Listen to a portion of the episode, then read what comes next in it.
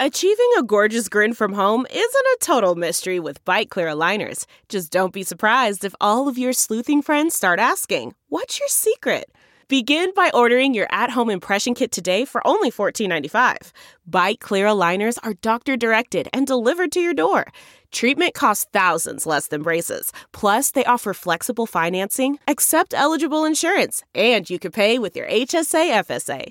Get 80% off your impression kit when you use code WONDERY at Byte.com. That's B-Y-T-E dot com. Start your confidence journey today with Byte.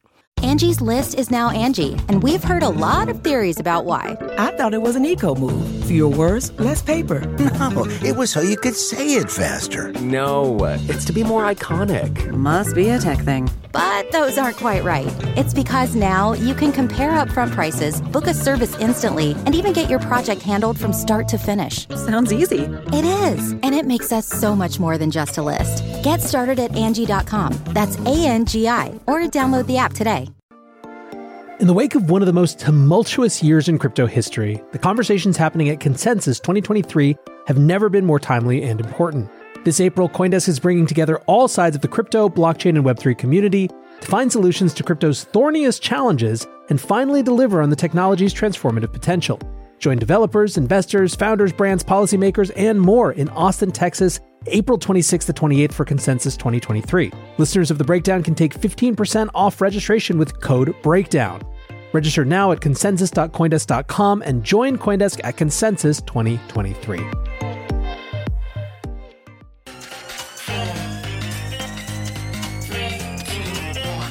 Welcome back to The Breakdown with me, NLW.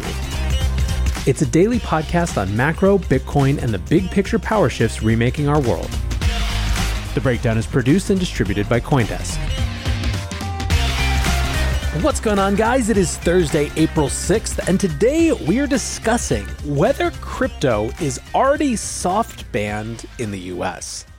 Before we dive into that, if you are enjoying the breakdown, please go subscribe to it, give it a rating, give it a review, or if you want to dive deeper into the conversation, come join us on the Breakers Discord. You can find a link in the show notes or go to bit.ly slash breakdownpod.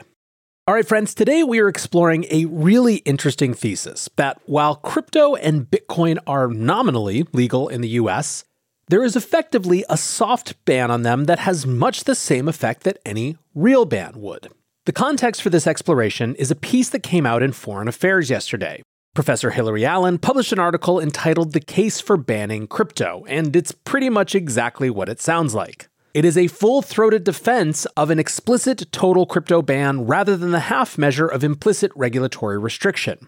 Now, to understand the context of who this person is, Allen is a law professor from the American University Washington College of Law, and her opinion carries substantial weight in policy circles. She has made multiple appearances before the Senate Banking Committee in recent years, including appearing before Congress to speak to the risks of stablecoins as well as the causes of the FTX collapse. She spoke in July 2021, addressing climate as a systemic risk. She spoke in December 2022, crypto crash why the FTX bubble burst. She spoke in July 21, addressing climate as a systemic risk, the need to build resilience within our banking and financial system. She spoke in December 21, stablecoins, how do they work, how are they used, and what are their risks? And she spoke in December 22, crypto crash, why the FTX bubble burst, and the harm to consumers. More generally, she was also appointed to the Financial Crisis Inquiry Commission by Congress after the global financial crisis. She has scores of papers on all things crypto risk from DeFi to stablecoins, but she primarily specializes in systemic financial risk. The point being that this is not one of your random crypto critics on Twitter. This is someone who has the ear of many in Washington, D.C. The latest article in Foreign Affairs spells out the problem as she sees it. When assets have nothing behind them, she writes, no reliable financial accounting practices or valuation techniques exist to expose the fraudulent manipulation of those assets. The result is that fraudsters have rushed into cryptocurrency, exploiting the complexity and hype to dupe the unwary. The core of Allen's argument is that the many risks that crypto introduces into society are not worth taking. She cites sanctions evasion, money laundering, ransomware attacks, and trafficking, arguing that the anonymity that crypto grants users inhibits law enforcement efforts. However, her primary concern, which is again her academic specialty, is systemic risk. She writes If allowed to proceed unchecked, the unrestricted growth of the cryptocurrency industry and its future integration with the traditional financial system could produce a major crisis. She calls back to the 2008 financial crisis and notes that the seemingly infinite supply of crypto assets that can be created and then leveraged could create similar risks to those that surrounded mortgage backed securities products leading up to the financial crisis. Essentially, she argues that leveraging up using a collateral base of highly volatile assets with highly questionable value could introduce significant contagion risk into the financial system. As you would expect, the article also touches on environmental concerns. Now, moving on to the promise of crypto, Allen rejects the dream of fully functional, disintermediated, decentralized finance as a fantasy. She writes Decentralizing the technology does not guarantee that the actual control of the technology will remain decentralized. Rather, economic incentives have led to extremely concentrated pools of transaction validators, leaving users dependent on these small groups of people. Furthermore, blockchains are software, and users depend on the people programming the software, people who may have conflicts of interest or may make mistakes when programming. She notes that software is inherently fragile and faulty, degrading over time and prone to errors and bugs. Financial software, she claims, is even more prone to this issue as hackers have increased financial incentives to seek out and exploit shortcomings in the code and system design. To sum it up, Allen writes The best that the cryptocurrency industry can offer is a version of the traditional financial system that remains economically centralized, but has more vulnerabilities because of its attempts at technological decentralization. Because blockchain based finance is so complex, it is inherently fragile. The collapses that began in 2022 were not outliers, but symptoms of systemic problems in the crypto industry. Now, I have done as much as I can to present her argument in good faith, but lest we think that it is a piece of just good faith arguments, let's add a few of the more specious quotes in here, shall we? There is a danger, Allen writes, that members of cryptocurrency communities embittered by their losses may be funneled into extreme online communities. It's a stretch, but okay. In her discussions of decentralization, she quotes that gem of a Wall Street Journal piece recently. Recent reporting, she writes, revealed that there are currently just five people who can approve proposed changes to Bitcoin's core blockchain software. Presuming, as the WSJ article does, that Bitcoin core software developers are all powerful actors, even though the entire history of Bitcoin social layer shows that that is not the case. And then, of course, it wouldn't be a critical crypto piece without comparing energy consumption to some country somewhere. Powering these computers, she writes, has sometimes required as much energy as that consumed by the entirety of the Netherlands, a country of some 17 million people. In addition to the emissions that results, the mining burns through computer equipment relatively quickly, contributing to electronic waste and the global semiconductor chip shortage. I share these quotes to point out that she really is hitting all of the crypto critic talking points, the ones that they love bringing up, and the ones that sound like gotchas to politicians who are just finally digging into this space. Now, given all this, her policy prescription, as you might imagine, is extremely heavy handed. Allen calls for a complete ban and recognizes that, quote, policymakers who recognize that blockchain technology's harms outweigh its benefits might believe that state intervention is justified, but wonder if it is even possible. She points out that although industry figures make bold claims about decentralization and regulatory resistance, there are in fact a wide range of intermediaries to which regulation can be applied. For example, she writes, traditional business entities operate the centralized exchanges that serve as gateways to the cryptocurrency markets. If Congress were to pass legislation banning them from listing cryptocurrency assets, the cryptocurrency market would quickly fade. She even claims that decentralized exchanges could be vulnerable to regulation due to highly concentrated control in the hands of a few people. Allen addresses the argument that such a harsh regulatory crackdown could limit the potential of blockchain innovations with a swift dismissal. Many of the most hyped innovations, she writes, including central bank digital currencies, do not require a blockchain at all. Blockchain technology itself has extremely limited utility. And if policymakers do not have the stomach for an outright ban, Allen argues that the stringent enforcement of existing regulation could be sufficient to crush the industry. Quote, Banking regulators should use existing prudential rules to keep banks from being exposed to the risk of cryptocurrency assets. And securities regulators should enforce existing rules to protect retail investors from unregistered cryptocurrency offerings and fraud. And when it comes to the concern that this could push the industry offshore, first of all, Allen doesn't think that the industry could actually survive such a move. If the United States cracks down, she writes, it is possible that cryptocurrency may migrate elsewhere.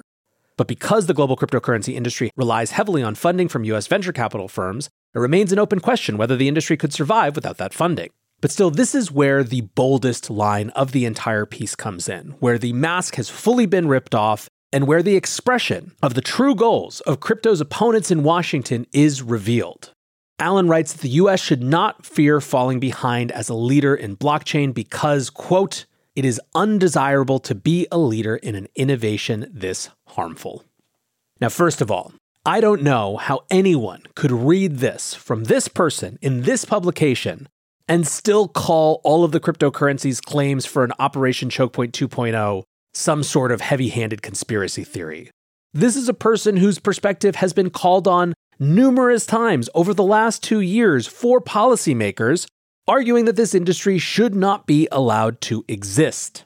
Now, as you might imagine, the crypto industry was not a super fan of this.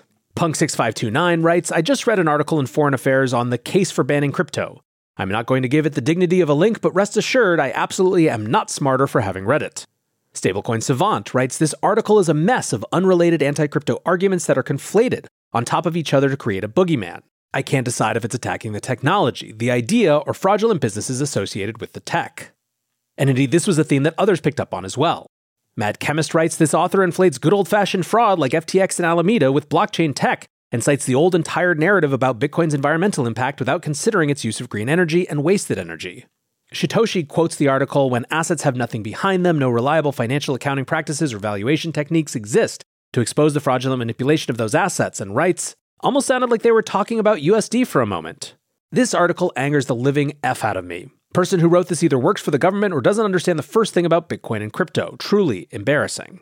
FTX was a centralized exchange. It wasn't crypto that brought it down.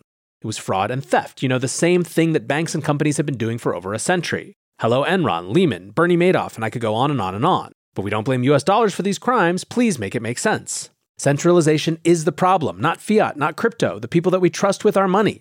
Bitcoin isn't 100% flawless by any means, but it's a way better system than what we've got.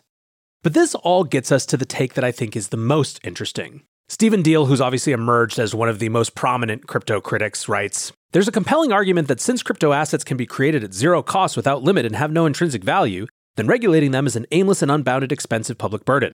So perhaps we should consider a total crypto ban. Now, crypto developer Makesy quote tweeted this and said, Part agree. The only coherent approach to crypto regulation are 1. Use tech to automate and lower compliance costs 1000x, or 2. A global ban. I tend to think it's better to choose a cheaper, positive sum option than a more expensive, negative sum one, but I'm not an authoritarian. Makesy goes on. The current approach of the US government is an implicit ban on private sector development through aggressive enforcement of overbroad interpretation of existing securities and banking laws, which the author refers to as the quote second best alternative. Allen's novel contribution to the discourse here is advocating for dropping the implicit nature of the ban by encoding it in law and making it fully explicit. Given that these approaches are functionally equivalent under the current presidential administration, the only change would be that explicitly encoding the ban in law would make it binding on future administrations as well. While I believe Allen grossly mischaracterizes how the tech works and its promises, as well as the benefits and feasibility of such a ban, I do respect the honesty and coherence with which the dystopian, authoritarian, and unconstitutional impulse of a crypto ban are expressed in this article. I prefer this to the dishonest gaslighting of the current administration, which suggests that such actions aren't being taken, but if they are, they're a good thing. The dishonest slash implicit and honest slash explicit authoritarian banhammer approaches can be contrasted with a more epistemically humble position that we should not depart from what were long-standing shared cultural values of protecting the civil liberties enshrined in the Constitution, even if we don't see a benefit in a given technology at the time. One could even go so far as to express optimism that privacy preserving blockchain tech might one day allow users to retain digital property rights and monetize their data, and that this could be a preferable state of affair to training their own AI replacements for free as digital serfs of nationalized tech monopolies. Given that Allen has found sympathetic ears in multiple congressional hearings, I think we should view her seriously as representative of the current administration's approach to crypto, even if most prefer the quote second best alternative of a dishonest slash implicit ban of private sector blockchain development over a more honest explicit one. Voters in constitutional democracies are going to need to choose between the centralized, nationalized, and permission CBDC described by Allen, Warren, and the Biden administration, or open, competing blockchains developed in the private sector, and it's important to have an honest debate about the implications of such a decision. And this, of course, gets to the question at the heart of this episode Is crypto soft banned already? So let's talk about for just a second Operation Chokepoint 2.0, but let me reframe it just a little bit. I think when we hear this, we think about a set of malicious institutions all conspiring to be aligned against the crypto industry. However, institutions are just people, right? Sure, maybe they have institutional norms and history that they have to align with, but ultimately they're people. Now imagine that there are three categories of people in these regulatory institutions, things like the OCC or the FDIC. Those three categories of people are those who are opponents of crypto, those who are supporters of crypto, and those which are, I'm sure, the biggest category, neutrals. Imagine that those three groups are relatively in balance. Maybe it shifts around a little bit given who's in power or not, But by and large, there's different takes. However, imagine now that there's a context which gives the crypto opponents much more cloud cover, which makes their case much more sympathetic. Even if all the supporters stand up to defend crypto in that context, it's likely that the neutrals are just a bit more likely themselves to get out of the way of the opponents. Which would mean that you don't need some full coordination effort, secret backroom meetings between the OCC and the SEC, for it all to have the same effect. In other words, for the loud opponent voices to win, especially because the vehicle for them to exert power is not rulemaking per se, but influence. What I mean is put this in the context of banks.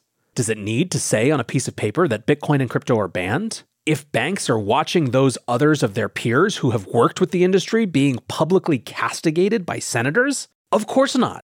Those banks are going to take one look at that, say, I don't want any of that energy up in my house, and the fees from banking the crypto industry are simply not worth it. Politicians then have used soft power and market mechanisms against crypto. Now, I think at this point it's actually fascinating to compare this strategy with China's strategy. In 2021, we saw China have a nominal mining and exchange ban. It was presented as a hard ban in the narrative. However, in many ways, you could see it as a soft ban too. Lots slipped through the cracks, and many, especially miners, were either able to bribe or evade their way out of a crackdown. The US now sort of does the reverse. It's presenting itself as having not banned constitutionally protected activity, but opponents of that activity are exerting soft power on institutions to do whatever level of banning they see fit, under the threat of nebulous repercussions. Ergo, China is a soft ban presented as a hard ban, while the US is a hard ban presented as a soft ban. I think it's worth us asking if that's really the type of country we want to live in, where what industries are and are not allowed are dictated by how loud politicians can be in exerting pressure on institutions that might service those industries. I don't know, man. Seems pretty shitty to me and pretty far outside of the bounds of what we think makes America great. Anyways, guys, I expect there to be more, not less of this going forward, especially as political positions harden around crypto. For now, it's certainly something I'm going to keep an eye on, and like Makesy, I agree. At least they're saying the quiet part loud now. Till tomorrow, be safe and take care of each other. Peace.